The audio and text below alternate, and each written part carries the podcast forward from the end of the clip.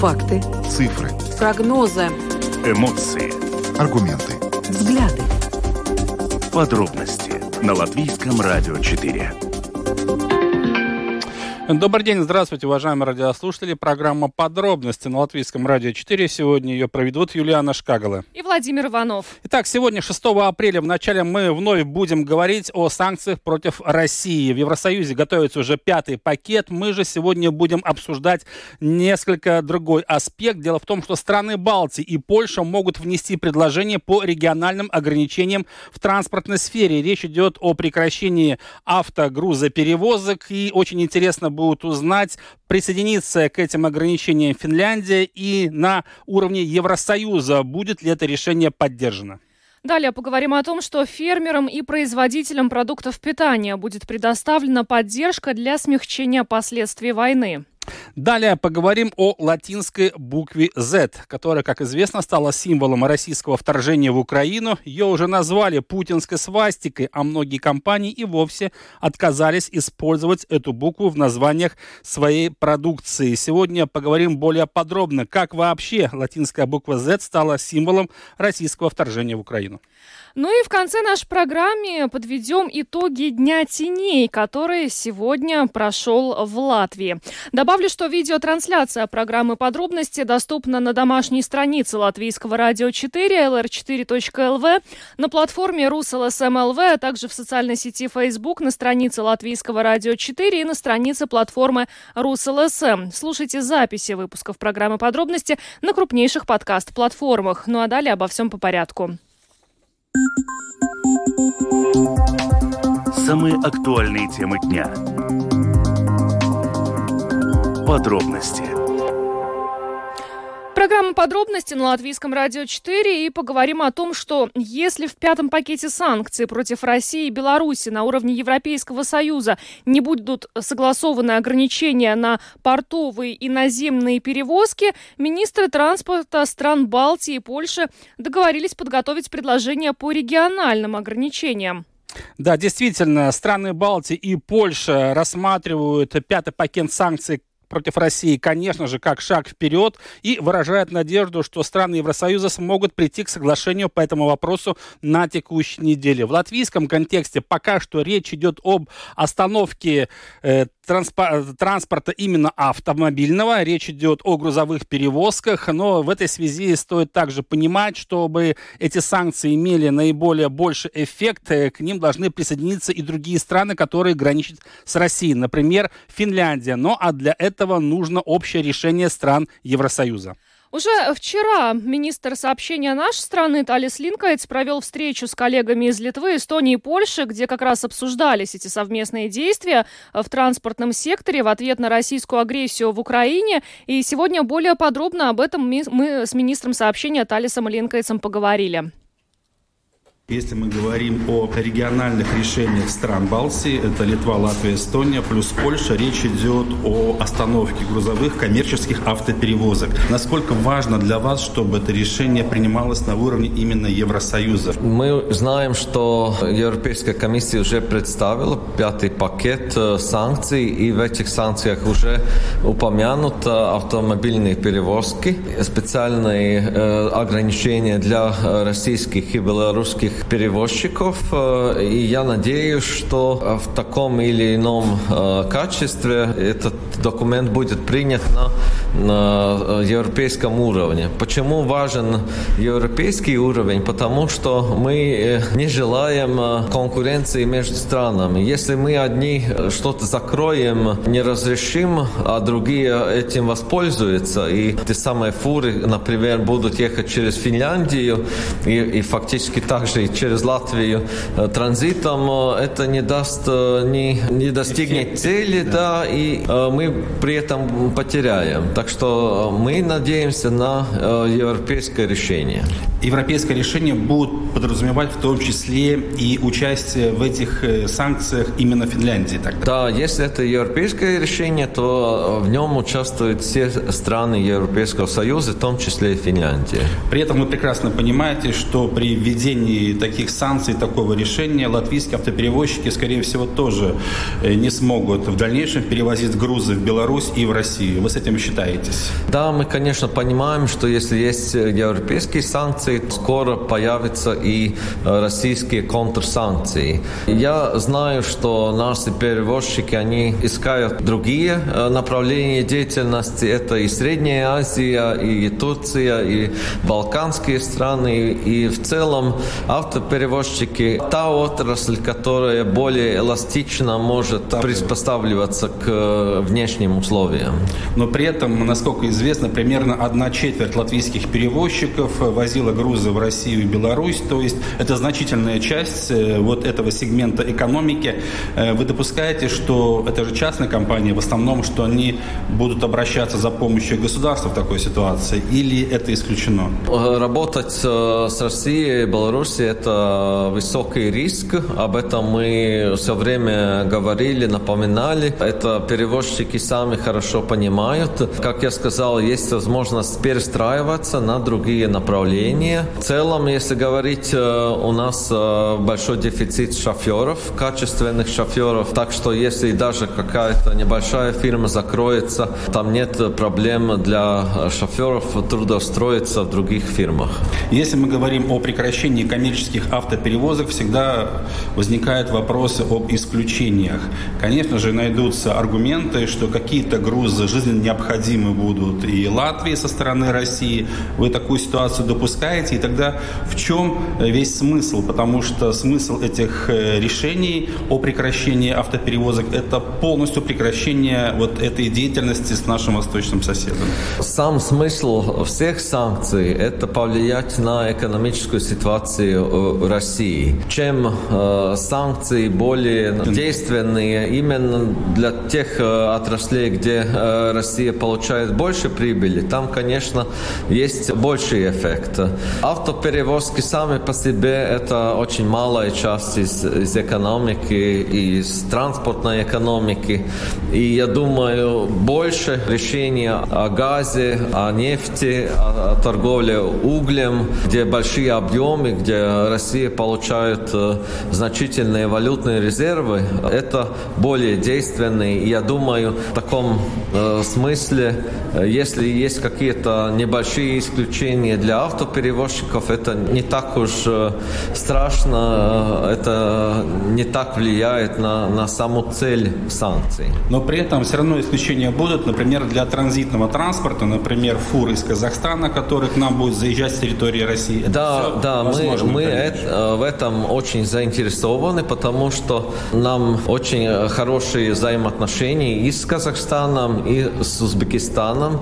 Также есть грузы, которые из Китая идут через эти страны, через Россию, конечно, в сторону Скандинавии, где мы их э, обслуживаем, и мы заинтересованы, если мы потеряем рынок э, России и Белоруссии, то Казахстан, э, Узбекистан, мы уже видим, что эти надежные партнеры, мы заинтересованы, чтобы это у нас осталось. До вступления в силу этого решения успеют ли наши автоперевозчики забрать свои фуры с территории России и Беларуси, чтобы их вернуть? Потому что мы знаем, что подобная ситуация была с лизинговыми самолетами, которые остались в России, скорее всего, не вернутся в Европу. Да, мы уже сейчас информируем наших перевозчиков о том, что такие решения подготавливаются. Они знают, они слышали уже э, достаточно давно, что такая ситуация есть.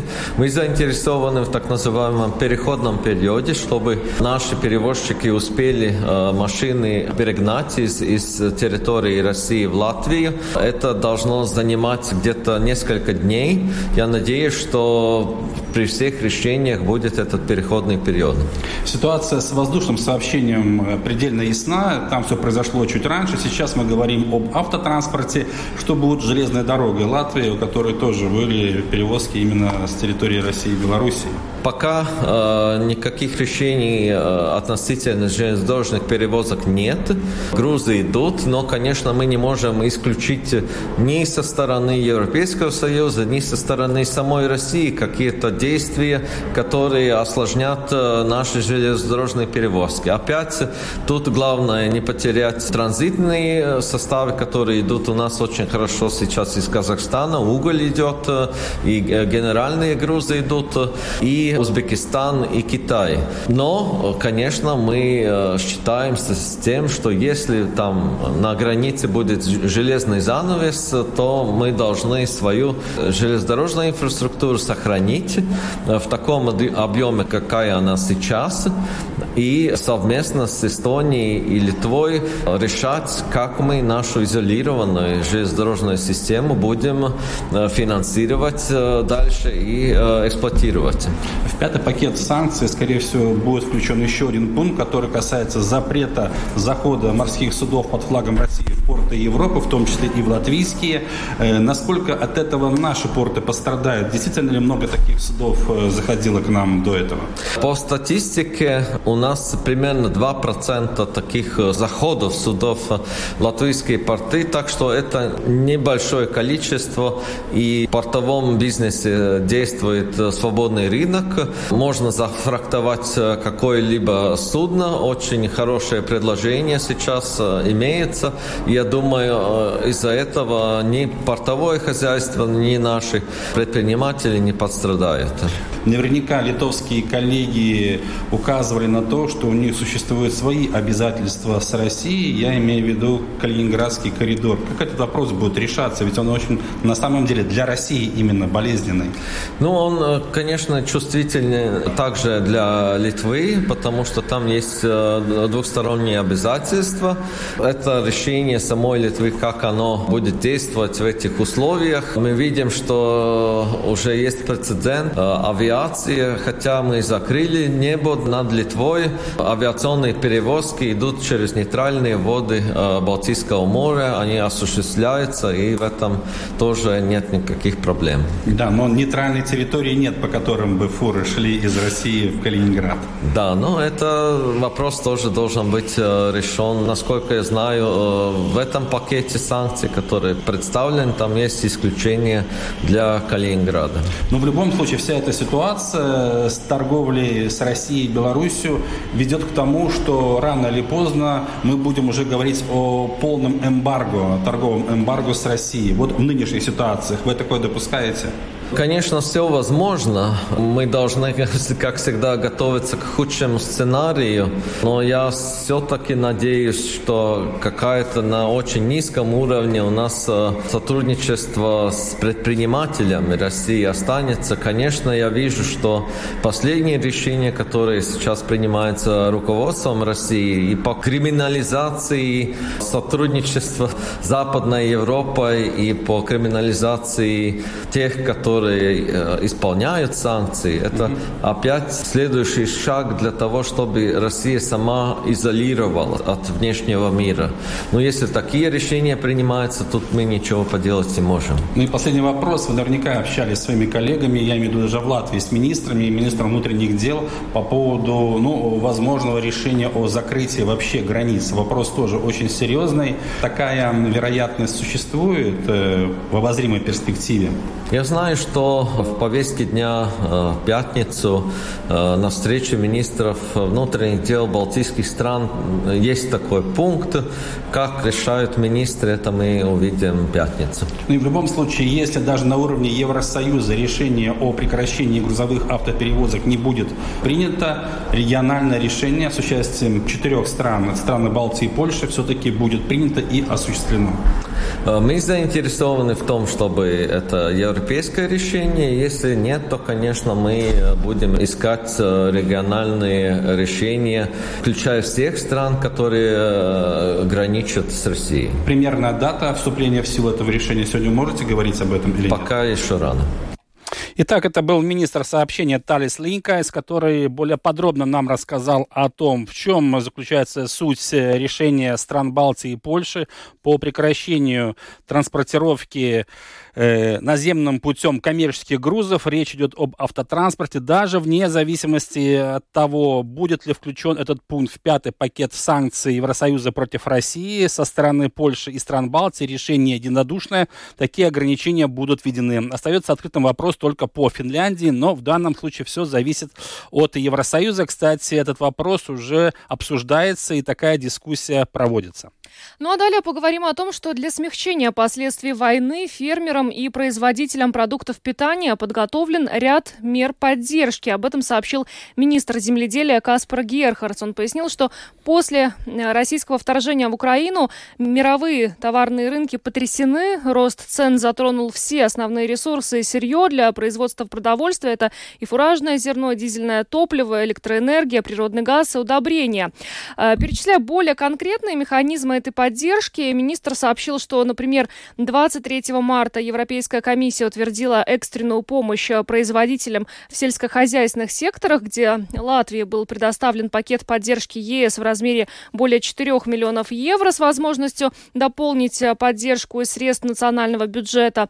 Помощь эта предназначена для смягчения нестабильности рынка из-за роста цен на ресурсы и для инвестиций в продовольственное обеспечение. И, по словам Герхардса, в настоящее время Еврокомиссия комиссия также планирует отслеживать цены и предложения на удобрения, то есть цены на удобрения и их поставки фермерам будут контролироваться, чтобы предотвратить потенциальные риски для урожая в Европейском Союзе. Сейчас более подробно об этом мы э, будем беседовать с председателем Совета Латвийской Федерации продовольственных предприятий Инарой Шуры. Добрый вечер, госпожа Шура. Добрый день. А, госпожа Шура, скажите, ну вот сейчас а, насколько э, сильно эта война, э, ее последствия влияют на а, производителей продовольствия, продовольствия, то есть на, на, насколько усложнился весь этот процесс? Ну, вы знаете, он э, просто драматически усложнился, потому что, во-первых, зерно – зерно как сырье идет в очень много продуктов. И, э, конечно, зерно это 25% мирового рынка давала Россия вместе с Украиной. Сейчас его просто нету. И неизвестно, будет ли э, посевок, естественно, в такой ситуации в Украине, будет ли в этом году и каким образом, сколько будет. Поэтому, конечно, влияние огромное. Плюс еще подсолнечное масло, которого абсолютно не хватает, его просто нет. Тоже поставка Украина и э, Россия. Конечно, мы ищем замену в продуктах другим, другим сырьем и другими э, ну, поставщиками, но это занимает, во-первых, время, во-вторых, э, драматически выросли все э, цены на, на сырье. Госпожа Шу... это угу. просто просто даже в день может иногда подскочить цена на 10%, представляете, да? И это уже два раза превышает э, затраты производителей э, ну, продуктов, поэтому мы сейчас в очень тяжелом э, ситуации тяжелой и э, пытаемся диверсифицировать э, свои поставки. Да, в том-то и дело, вы правы, госпожа Шура, потому что вообще из-за войны в Украине э, весь рынок сейчас находится в такой странной ситуации, потому что, с одной стороны, как вы сказали, сырья не хватает, его просто нет, той же пшеницы, да, потому что даже вот э, на днях были сюжеты Евроньюз на севере Африки, казалось бы, где Африка, а где Украина с Россией, но даже там, во многих странах севера Африки катастрофически не хватает зерна, даже эти страны были полностью зависимы от поставок. И сейчас этого зерна нет. Нет зерна, нет муки, нет других продуктов. Плюс то сырье, которое есть на рынке, оно, как вы сказали, э, стоит теперь очень дорого. У нас э, была пандемия коронавируса, что тоже э, очень сильно повлияло на мировую экономику сейчас, военные действия в Украине. Значит ли это, что не только в этом году, но и в следующем нам придется считаться с тем, что цены на продукты питания в наших магазинах будут расти непременно и никаких других предпосылок в ближайшее время мы и не увидим? Ну, знаете, тоже не хочется очень драматизировать, а, потому что, ну, все зависит от а, урожая следующего года, насколько, в принципе, в Латвии зерна хватает на себя. То есть в Латвии выращенного зерна хватает для обеспечения всей Латвии, еще остается. Но суть-то в том, что э, сельское хозяйство надо и минеральное удобрение, и, в принципе, тоже вырастет, чтобы погодные условия были нормальные. Поэтому очень много зависит от того, какой урожай будет. Но Конечно, надо рассчитывать на то, что э, дешевле просто не станет. Дай бог, чтобы осталось то, что так, в таком уровне, который уже сейчас есть. А как вам кажется, а какие виды сырья, в принципе, я не говорю о краткосрочной перспективе, но о долгосрочной, мы могли бы сами для себя производить в будущем э, для того, чтобы не быть э, зависимыми, ну вот в таких ситуациях? Ну, вы знаете, мы сейчас уже независимы, в принципе, потому что для наших предприятий больших полностью они обеспечивают Латвию. Я уже повторяю, что месяц могут работать на Латвию, а 11 месяцев на экспорт. Было бы, в принципе, достаточно сырье для экспорта. Поэтому мощностей хватает. И местного сырья тоже, в принципе, хватает. Но суть в том, что Э, мы должны э, как-то и выкручиваться. Латвийский рынок очень маленький, и надо обеспечивать э, и работу, и загружать мощности. Поэтому экспорт очень важен не только для предприятий, но и для всей Латвии. Поэтому пищевой экспорт занимает 20% от общего экспорта. И если этого не будет, то еще хуже будет ситуация и инфляция, экономическая ситуация в Латвии. Поэтому это все очень зависимо. И э, я думаю, что мы просто будем, э, ну, как бы последовать за всеми тенденциями в мировой пищевой, э, ну, как бы такой обойме, потому что, ну, мы не можем стоять где-то в ней и выращивать только для себя и использовать только для себя. Уже давно прошли те времена, когда э, работает как аграрная страна только на себя этого не будет, и этого не должно быть. Мы часть глобального мира. И естественно, что мы э, должны в нем занимать свое место и внутренним рынком, и на экспорт. Ну, госпожа Шура, еще не будем забывать один очень важный момент. Это э, с чем мы сталкиваемся уже последние полгода. Стремительно цены растут на энергоресурсы, без чего э, производство продуктов питания представить невозможно. Это логистика, это топливо, в конце концов, это электроэнергия. Это тоже те факторы, которые напрямую влияют на конечную стоимость товаров. Вы знаете, сейчас э, это тоже очень актуально, естественно. И э, я, Евросоюз выделил там больше 4 миллионов для сельскохозяйственников, для поддержки. И, в принципе, оно также э, дало добро каждой стране помогать своим пищевым производителям, чтобы обеспечить э, продуктами питания. И мы ждем, в принципе, и будем работать вместе с Министерством сельского хозяйства о том, каким образом и, и сколько надо было бы поддержки э, государства, со стороны государства для предприятий, чтобы они могли э, выжить это трудное время и обеспечить продуктами питания э, не только Латвию, но и, в принципе, работать на экспорт. Но а как вы считаете, какие еще э, механизмы поддержки э, должно было бы подключить не только латвийское государство, но и в принципе Европейский Союз для того, чтобы э, ну все-таки помочь в этой ситуации и производителям продовольствия, и тем же фермерам, потому что вы сказали, что есть дни, когда скачок цен вплоть до 10%. Да.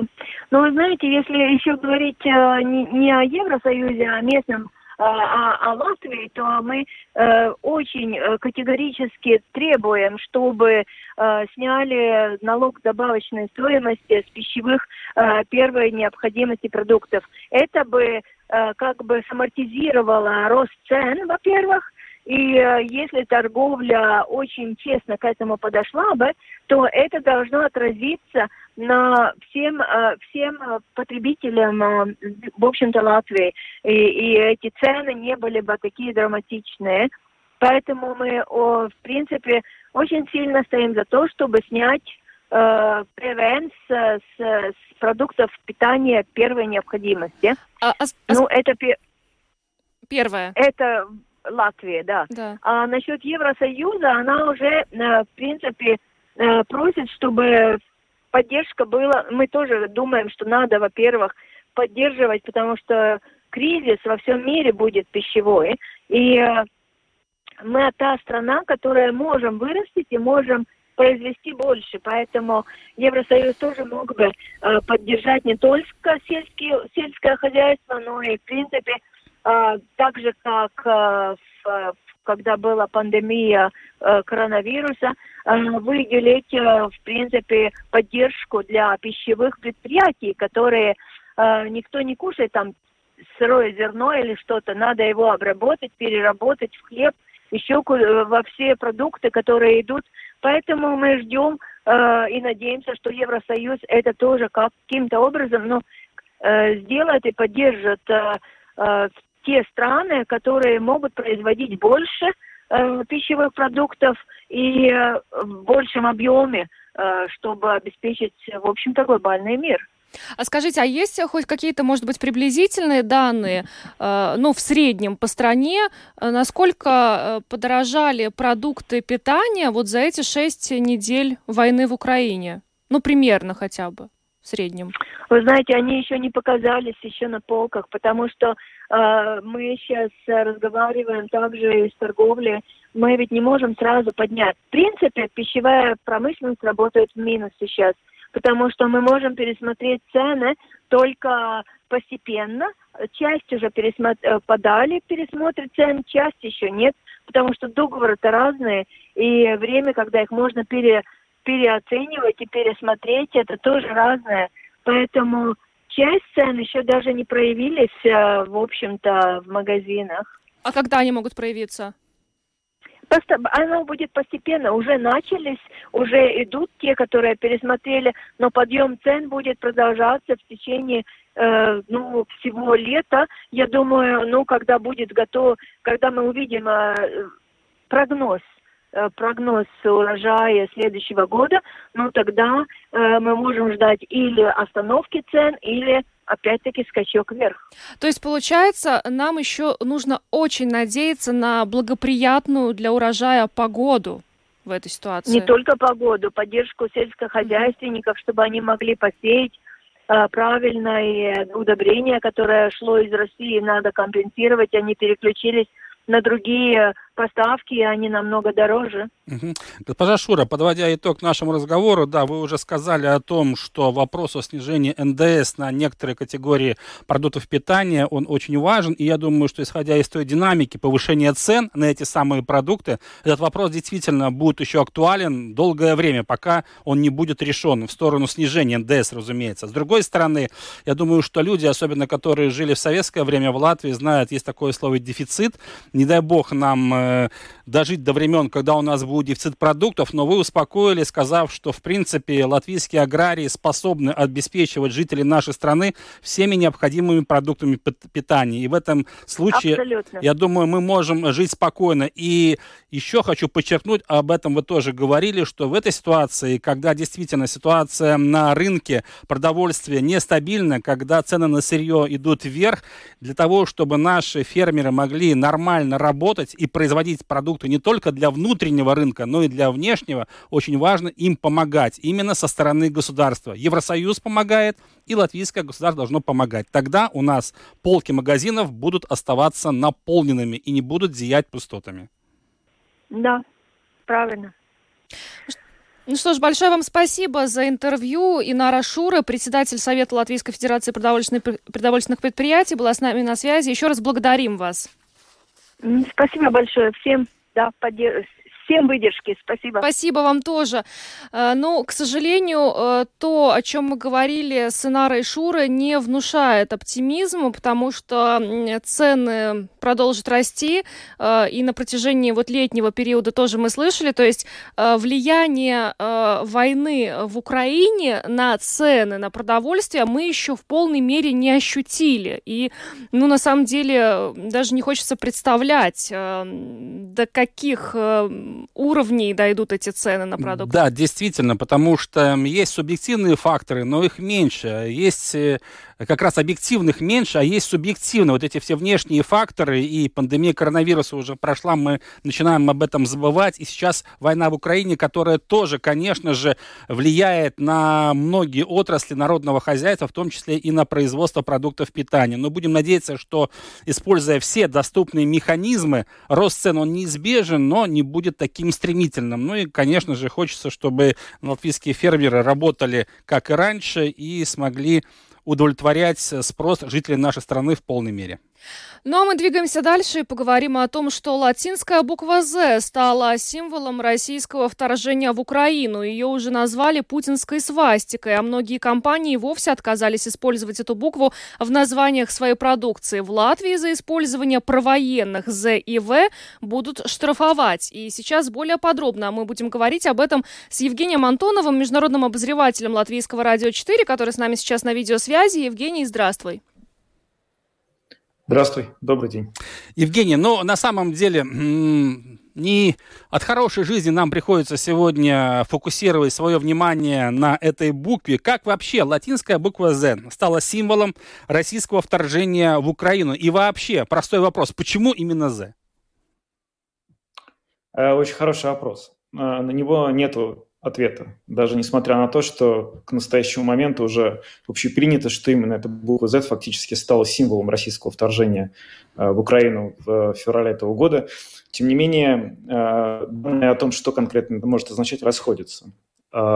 Э, впервые эта буква Z появилась, к ней, на нее стали обращать внимание в середине февраля, когда стали замечать эти знаки на технике, которая тогда отправилась вроде бы на учения, которые проходили у границы с Украиной.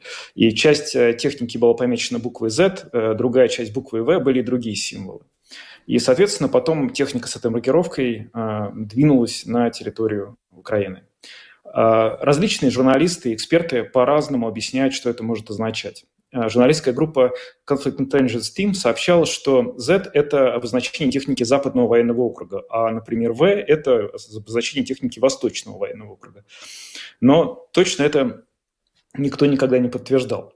Э, интересно, что спустя несколько дней после того, как война началась, этот символ фактически превратился в знак поддержки российской армии после того, как Министерство обороны стало регулярно публиковать в своих социальных сетях сообщения «За мир», «За правду», «Демилитаризация», в которых буква «З» русского алфавита заменялась на латинскую букву «З». То есть таким образом стало понятно, что это не просто какая-то инициатива частная, а на самом деле речь идет, скорее всего, о спланированной пиар-компании, за которой стоят а, российские власти или какие-то связанные с ними структуры. Ну вот как раз хотела спросить, как этот э, символ стал распространяться и приобрел характер мемов?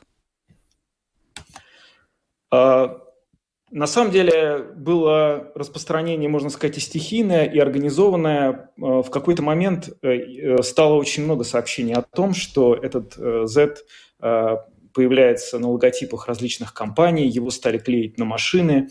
Центр избиркома российский провел в середине марта заседание, и экран, который был за членами ЦИКа, э, название Центра избиркома было написано через букву Z. Дальше несколько российских регионов э, стали использовать Z э, в своем названии. Например, Кемеровская область сообщила, что в официальных материалах правительства будет называть свой регион Кузбасс через Z. Ну, некоторые другие регионы стали писать букву Z латинскую в своих телеграм-каналах и делать подобные вещи. Акции флешмоба стали проходить самого разного характера по всей территории страны. Наверное, самый громкий и обсуждаемый случай произошел в Казани. Там э, пациенты детского хосписа, их родители, а также персонал учреждения вышли во двор и встали в виде буквы Z. Это все было снято с дрона. Не, не обошло стороной эта компания «Спорт». А, гимнаст российский Иван Куляк, он занял третье место на этапе Кубка мира в Катаре, вышел на церемонию награждения с самодельной буквой Z, которую он приклеил себе на грудь. Теперь ему грозит дисциплинарная ответственность за это. Спустя некоторое время стало понятно, что Z – это не только знак а, поддержки, но также еще и знак для запугивания оппонентов, тех, кто не согласен с войной в Украине. А, некоторые российские противники войны, например, кинокритик Антон Долин, который не так давно приехал в Ригу из России, он высказывался против войны, и вот на его двери квартиры появился большой символ Z, который был нанесен краской. Такой же знак был оставлен и на квартирах некоторых других россиян, которые выступали против войны. Э, Женя, вообще, э, почему букву Z называют э, путинской свастикой и вообще как на эту букву реагируют в мире? На самом деле, такое активное и агрессивное использование Z в качестве символа вот этой военной операции, как ее называют в России, войны, как это называют во всем остальном мире, оно привело к тому, что компании, частные лица стали на Западе стали все чаще отказываться от ее использования, потому что это могло привести к каким-то неверным ассоциациям. Ну, э, например, страховая компания швейцарская Zurich Insurance заявила, что логотип Z больше не будет использоваться в соцсетях, потому что это может неверно быть истолковано. Э, известно, что в Риге башни небоскребы Z Towers сменили название на Zunda Towers – компания Samsung, а, которая как раз а, недавно выводила на рынок новые модели своих смартфонов, была вынуждена изменить название этих моделей. Там тоже в середине была буква Z. Вот в ряде стран, включая Латвию, Литву и Эстонию, значит, эта Z была убрана из официального названия новых моделей.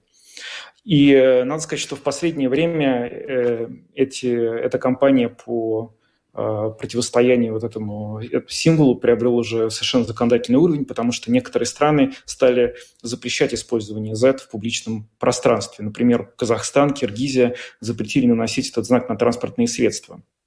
В Германии Министерство внутренних дел также заявило, что э, буква Z, э, если ее использовать в качестве поддержки российского вторжения в Украину, может быть трактовано как уголовное преступление. Ну и Сейм Латвии буквально на прошлой неделе признал эти символы Z и V, второй а, чуть менее используемый, но тоже а, сравнительно популярный символ, а, символами, которые прославляют военную агрессию и военные преступления, и запретил их использование на публичных мероприятиях. На самом деле Z стал символом поддержки этой агрессивной войны и поэтому стал вызывать отторжение во многих странах. Его действительно сравнивают со свастикой, и можно вспомнить историю, что э, сама по себе свастика до момента, когда она стала использоваться активно в фашистской Германии, э, ничем плохим не была. Она была популярным символом в искусстве и, в общем, находилась на логотипах различных военных и других организаций.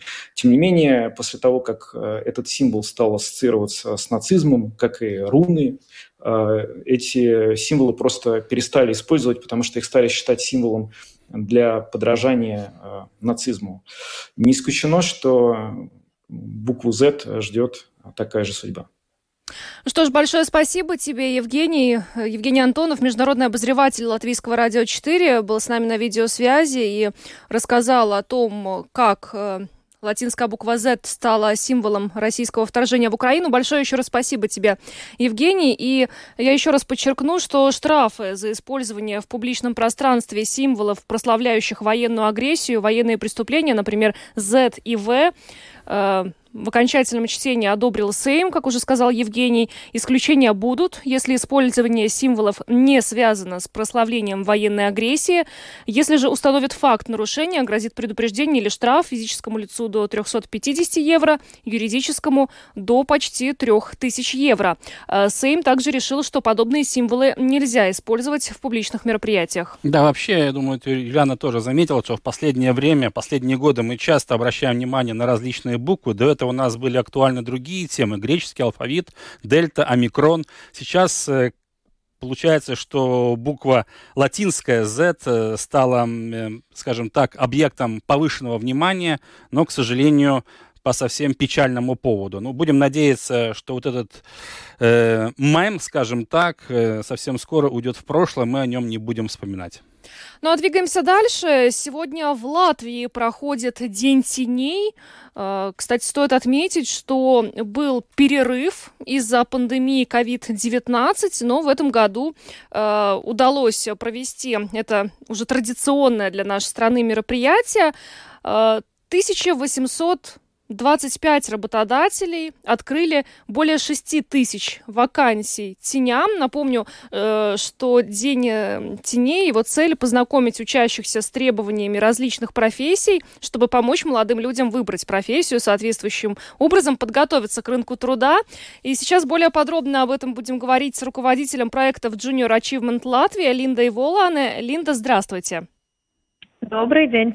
А, скажите, пожалуйста, вот э, был перерыв из-за пандемии COVID-19 а, в проведении мероприятия День теней, но э, пандемия как-то повлияла на предпочтения молодых людей, то есть изменились ли самые популярные профессии? А, самые популярные профессии на самом деле не изменились, потому что, как и в, прош... Э, прошлый раз, когда проходил День теней, самая популярная профессия – это программист, и также а, не профессия, а э, что интересует учеников, это также и медицина. И, как мы знаем, э, во время пандемии медицина стала только более интересной, более важной для нас э, в ежедневном времени, и поэтому и для учеников это место, куда они очень хотят и использовали шанс, шанс быть на День теней. А, Линда, скажите, вот эм, этот День теней все-таки проходит всего лишь раз в году, но тем не менее, насколько отзывчивы в этот день эм, различные органы местной, государственной власти, отрасли культуры, юстиции, здравоохранения, экономики, производства, то есть эм, действительно ли легко можно все это организовать? Много ли вакансий и предложений существует? Да, работодатели очень отзывчивые на День теней, и они уже знают, что это будет только один день в году, и готовятся, и знают, что такая возможность будет э, ученикам побыть у них. И это мы видим и по статистике, так как в этом году э, номер того, сколько работодателей участвовали на День теней, увеличился. Это 1800 э, работодателей, значит, у которых сегодня были тени, у которых проходил День теней. А которые а... регистрированы на нашем сайте. А работодатели вот тоже это э, в основном IT-сектор, то есть э, предпочтения, скажем, школьников и работодателей совпадают при участии в этом мероприятии?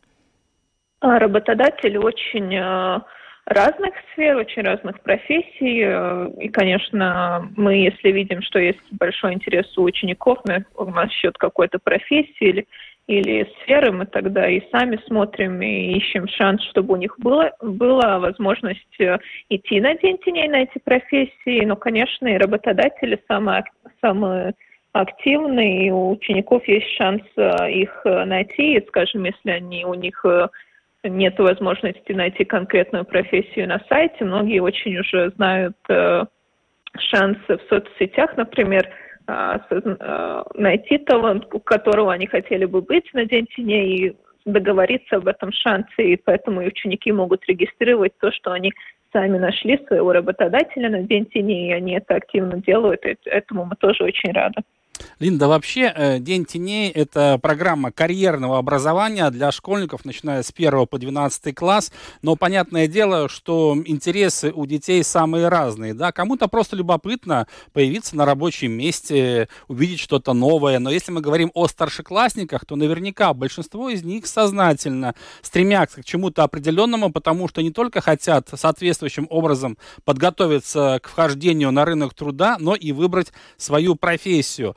Я, наверное, думаю, что у вас нет такой статистики, но все-таки, как вы сами считаете, исходя из своего опыта, сколько молодых людей, которые участвуют в этом мероприятии, в конце концов, благодаря этому Дню теней, э, находят свое призвание, свою профессию?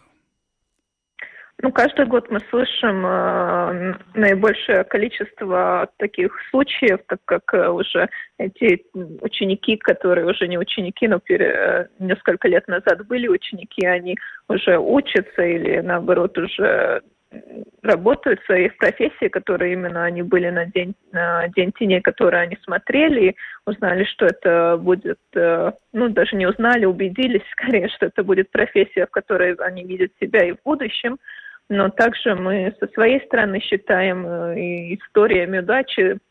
Даже те дни теней, когда ученик пошел на эту профессию, а, увидел ее наяву, и даже если он понял, что это все-таки не для него, так как это уже все-таки, как вы правильно сказали, программа для карьеры, и то, что он уже в школьном возрасте понял, это будет, или все-таки он думал, что это будет карьера для него, но понял, что не будет, в любом случае это а, хороший, правильно проведенный день теней, так как он узнал больше о профессии, уже мог убедиться, будет ли это для него. Ну а часто такое бывает, что школьник понимает, нет, мне совсем не сюда? Бывают и такие случаи, конечно, э, бывают э, очень разные ситуации, но главное на день теней это узнать то, что посмотреть на эту профессию, узнать, что это в себя включает, и так как э, ученики очень часто не знают, скажем, если есть мысль о том, что это может быть тогда, когда участвует на мероприятии, они уже видят все, что это в реальности, и также это для них очень часто, если, скажем, идут на профессию, как и у нас, например, сегодня было свои тени в офисе, и кто ходил к нам, и они, для них был приятный сюрприз, что, оказывается, и в этой профессии есть еще столько много разных вещей, которые, наоборот, интересны, которые они даже не подумали, что могут быть э, в нашем э, ежедневном, э, в нашей ежедневной работе. Линда, скажите, пожалуйста, вы можете, скажем так, э, немножко пофантазировать? Ведь, насколько я понимаю, вот суть этого проекта, вы бросаете клич, предприниматели откликаются, идут вам навстречу, и вы тогда уже организуете вот в рамках этого проекта, э, вы находите школьников, которые хотят участвовать и так далее. А можно ли представить такую ситуацию, когда наоборот, вы проводите опрос среди школьников, куда бы они хотели пойти в День теней, и уже тогда работаете с предпринимателем. Например, там большинство, может быть, захотело пойти в президентский замок, э, в Сейм, э, в кабинет министров, или на какое-то интересное предприятие, или куда-то еще в какую-то лабораторию, и уже тогда вы э, будете, скажем так, подбирать именно те конечные точки, где окажутся школьники. Или все-таки пока что вы отталкиваетесь от предпринимателей, а уже потом организуете все остальное? Ну, мы делаем оба, так, так как э, каждый год после день, Дня теней, так и будем делать в этом году, мы проводим опросы и учеников, и работодателей, которые участвовали, и учеников спрашиваем э, насчет профессии, насчет тех, которые были бы интересны, может, если они не видели на сайте таких, какие они бы хотели видели, видеть, и так же, как э, а у нас есть эта часть, где сам нашел своего работодателя. Мы смотрим вакансии, профессии, которые ученики находят сами, которые для них интересны, чтобы следующий год уже, когда мы работаем с работодателем насчет того, чтобы они регистрировались и чтобы дали шанс ученикам быть у себя тенями, а, они знали, что, скажем, есть профессии, которые у нас на сайте не были, тогда мы видим, что таким работодателям мы можем написать, чтобы, может, для учеников это будет интересно, так как в, прошлом, в предыдущем году они проявили интерес, и тогда уже работаем, говоря так, э, с обоими сторонами и смотрим, что интересно для учеников, чтобы оно, оно было доступно на сайте, также работаем с работодателем, чтобы они были доступны для учеников. А есть ли среди желаний э, школьников какие-то профессии, э, встречу с представителями которых, ну, вы понимаете, что организовать невозможно? А, особо с такими не сталкивались, честно говоря, потому что, скажем, несколько лет э, назад было, что был интерес э, идти на День теней на переводчика, э, ну, то есть на, скажет, кажется, это называется сурдопереводчик, надеюсь, не ошибаюсь, да, да, да, все верно. названием. Да, и это была профессия, которую мы особо не знали и не знали, где ее искать, но вместе и с учениками из школы, которая их искала, все удачно получилось, и у учеников было шансы идти на такую профессию. Так что все возможно, если эта профессия есть, тогда и сами ученики проявляют интерес, и мы помогаем, и находятся эти шансы идти на День теней на такие профессии. А на вскидку вы можете вспомнить самые редкие или необычные профессии, которые фигурировали вот в рамках этого проекта? Профессии очень разные, они каждый год, пополняются с новыми, скажем, э, например, в этом году, что заметили, была вакансия где-то, так как мы знаем, электроавто проявляют интерес многие переходить на такие автомашины, тогда там и были профессии, связанные, скажем, а, с, с их зарядочными стаци, стациями и так далее. Так что вакансии очень разные, и так как их и более шести тысяч, их на странице очень много, а, много шансов посмотреть, что возможно, и также они очень разные. Ну, не могу не спросить про интерес к СМИ. Сегодня э, в коридорах латвийского радио тоже были замечены школьники. Э, СМИ какое место занимают в вашем рейтинге? А, кажется, между первыми пятью я их не вижу, к сожалению, но тем не менее учеников интересуют такие профессии. Ну, конечно, а, ну, такие сферы, а, они очень активны на это, и мы знаем тоже сами сегодня СМИ и радио, и на телевидении, как коллеги были, и разговаривали насчет День теней, и знаем, что всюду ученики шли и хотели знать насчет профессии. Это также очень популярная одна из э, сфер и одна из вакансий. Ну что ж, большое вам спасибо, Линда, за то, что рассказали о том, как, как прошел э, День теней, какие тенденции. Благодарим вас за интервью. Линда Волан, руководитель проектов Junior Achievement Латвия, была с нами на связи. Хорошего вечера вам. Всего доброго. Всего доброго. Да, сегодня, кстати, я в коридорах латвийского радио неоднократно встречал Раймонда Пауса, но почему-то ни одной тени не заметил. Может быть, э, школьники просто, ну, постеснялись. Постеснялись, скорее да. всего, да, нашего маэстро. Ну что ж, мы на этом завершаем программу подробности. С вами были Владимир Иванов. Юлиана Шкагала. Звукооператор Яна Дреймана, видеооператор Роман Жуков. Всем хорошего вечера, встретимся завтра. Всего доброго, пока.